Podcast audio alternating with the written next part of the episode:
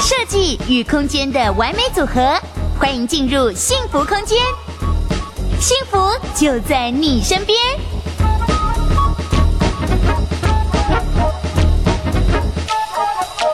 再来呢，是我个人对于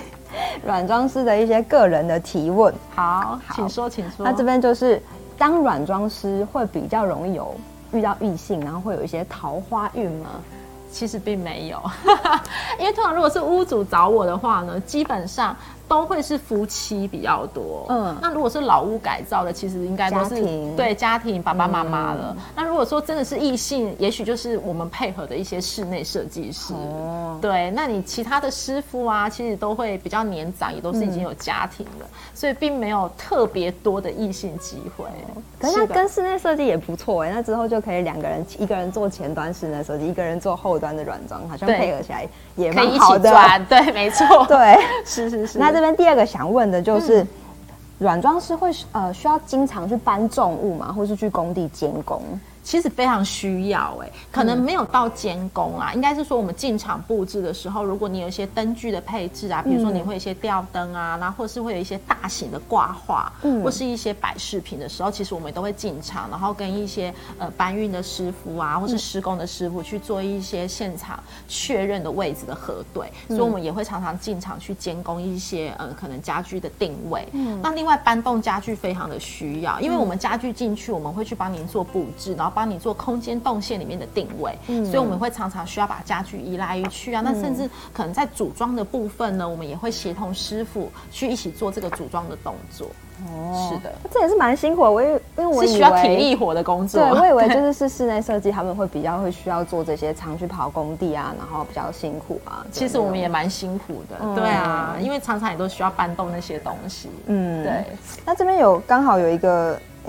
有一个 Figgy，他有提问说，女生当软装师会比较困难吗？你觉得？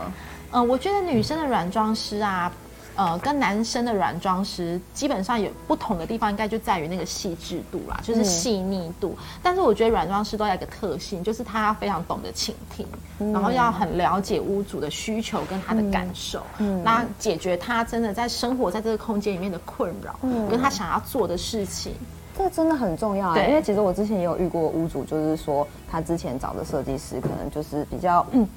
坚持自己的美感，对，对，那他就是他也懂设计师的，就是的专业，但是他也会觉得他有他的想要，他想要的需求，对，没有错，没有错。所以我觉得软装师、嗯、其实只要是设计师啦，都是因为毕竟我们服务的对象就是人嘛，嗯，所以你一定要倾听他的需求，然后帮他解决问题，我觉得这是最重要，他才会再回来找你做服务。嗯，对，了解。那呃这边。你会有你会后悔这个选择吗？你说当软装师这一块吗？对啊，其实不会，因为我觉得很有趣的是，其实我每一次服务不同的屋主，就看过每一个不同的家，嗯、那就会有看到每一个不同的故事。嗯，那我觉得每一种故事呢，都可以启发你一些可能人生上面的一些，嗯、对，你可以哎了解多一个故事，好像就好像你感觉是遇到不同的人。嗯，所以 OK，我觉得这个经历是很特别的。那当屋主信任你的时候，他把呃给你钱，也给你空间让你发挥，那你可以布置好多好多不同的家。嗯、那你成就了他的家之后，他住在里面，你看他觉得很开心。嗯、所以我觉得这个工作是非常有成就感的。嗯，对。那这样听起来做过非常多的案子，那在这里面你有没有遇过就是最有挑战性的？你觉得就是？我觉得最有挑战性的案子就是我之前有遇到一个新主的。一个一个屋主，那这个屋主呢，因为本身他们家比较特别，是他们是两个双拼的透天，嗯，但是他先盖了一间，然后又再追加了一间，嗯，所以他的盖的，而且他们是自己盖哦，就是你知道是公公跟老公两个这样自己盖起来的，所以公公跟老公。就是。因为屋主是女生，嗯，对，所以是她公公嘛，哦，公公，对，还有她的老公，老公。所以两个一起去盖的房子，嗯，所以他其实在，在呃，应该说他没有规划就盖了，他就是想要想到哪边他就盖哪边，所以当他来找我们的时候，其实他有蛮大量想要做木作的工程，然后他还有一些什么楼梯要打掉啊，嗯、然后什么地方要拓宽啊，然后比如说浴室啊，整个要做整理，所以很多硬装的工程要要实做。对，嗯、但他的预算其实只有软装的预算，所以这时候其实我们有跟他做非常大量的沟通，然后我们也有找到我们自己幸福空间配合的室内设计师，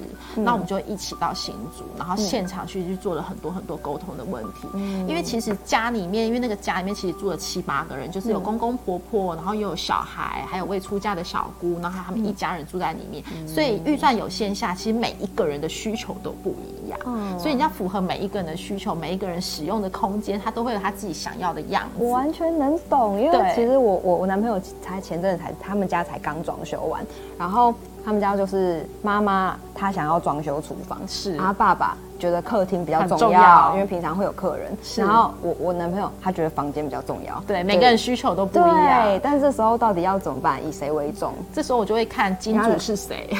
金主是谁？对，应该是说，呃，我觉得要看这个家里面，就是因为钱要花在刀口上嘛。嗯、那因为软装基本上呢，我们大概会是整个你房子预算的十到二十百分比。嗯、比如说你这个房子大概是买一千万，我们就会希望控制你的软装，也许是在十分之一一百万以下。可以全部帮你打造到好，所以我们会用很精准的预算把钱花在刀口上。嗯、那如果比如说像刚刚那个你男朋友家里那边的案例，嗯、如果比如说厨房。呃，一家人就是常常每天都会煮饭，那其实厨房就很重要，对妈妈来说，嗯、那厨房的改造也许就是这次的重点。嗯、那或者妈妈其实平常不煮饭，但是全家人或是朋友很常会来聚会，那客厅就很重要。嗯、那或者是说，哎，你男朋友已经即将要结婚了，你们可能有打算了，哦、那也许男朋友的房子，呃，男朋友的房间，也许就会是第一个考量的重点。所以就要看说，哎，当你的预算只有这些的时候，你这个家的重点跟核心在哪里？我们就会从。从那个地方去做出发，了解。是的，那刚刚讲完最有挑战性的案子，那再来想要讲的是，你有没有遇过你觉得比较最有趣的，或是最印象深刻的案子？我最近刚完成完一个戏子的案子，嗯，对，那这个家蛮特别的，它其实室内的房间蛮呃，室内的平数很大，它光实际平数将近有四十几平，嗯，那是三个小孩跟一个爸爸住在里面，嗯、那来找我，其实这个三个小孩里面最小最小的呃妹妹屋主，嗯，对，那他的预算真的非常非常的精。非常的少，就是很精准这样子。但是因为他爸爸已经即将退休，所以他想跟爸爸一个很舒适的一个退休宅。嗯，对。那加上戏子非常的潮湿，嗯、那其实房子已经住了一二十年了。嗯、那很特别是三个孩子其实年纪都蛮年长，都没有搬出去住哦，全部都跟爸爸妈妈们住在一起。嗯，那姐姐跟妹妹还住在同一个房间里面。是，你刚刚说他们几岁？四十岁吗？对，已经四十几岁，然后住在同一间房间。对，同一个房间里面。但是因为跟这个屋主，我觉得当当初的沟通的观念是非常契合的，嗯，然后我们也把钱花在精准的刀口上面，嗯，所以我们其实很顺利，第二次就马上签约了，嗯，所以他的案子其实非常快，他其实有动到一点点的木作，就是系统柜的部分，嗯，然后整体的风格营造是由我这边来做打造，那我们整个前前后其实不到一个月时间就完成了，嗯，对，那这是一个非常有成就感的案子。了解，嗯、那那个案子是你说他们两个要在同一间房间，但是他们应该会非常的挤吧？对，非常的挤，而且姐妹都长得很高，都两个都将近快一百七十公分，嗯、但就睡在一张双人床上面。嗯、其实，所以我们那时候在做沟通的时候，嗯、其实他的房间里面本身应该两个女生嘛，那、嗯、衣服跟包包，怎么可能放在同一个房间？对，所以我们就帮他做了断舍离之后，其实我们有把功能区分开来，嗯、我们就把一间储藏室没有对外窗的储藏室，把它改造成更衣室。嗯、那房间里面呢，我们请他舍弃。了电视就把电视放在餐厅跟客厅，嗯、那房间里面就是一个完整的休憩空间。嗯、那因为两个姐妹都需要书房，所以我们就把更衣室的某个角落也打造成书房。嗯、那卧房也保留了部分书房的功能，嗯、所以两个姐妹其实可以有一个各自的空间，可以读书啊、看书啊，嗯、或是听音乐。那你回到这个房间里面，就是很单纯的休息睡觉，嗯，你就不需要在里面看电视，然后你也不需要在更衣，就是你更衣有人在更衣，有人在睡觉，你就觉得那空间里面的使用。复杂度很高，嗯，而且它客它的电视移到餐厅客才要餐厅嘛，对，就是很不错，因为其实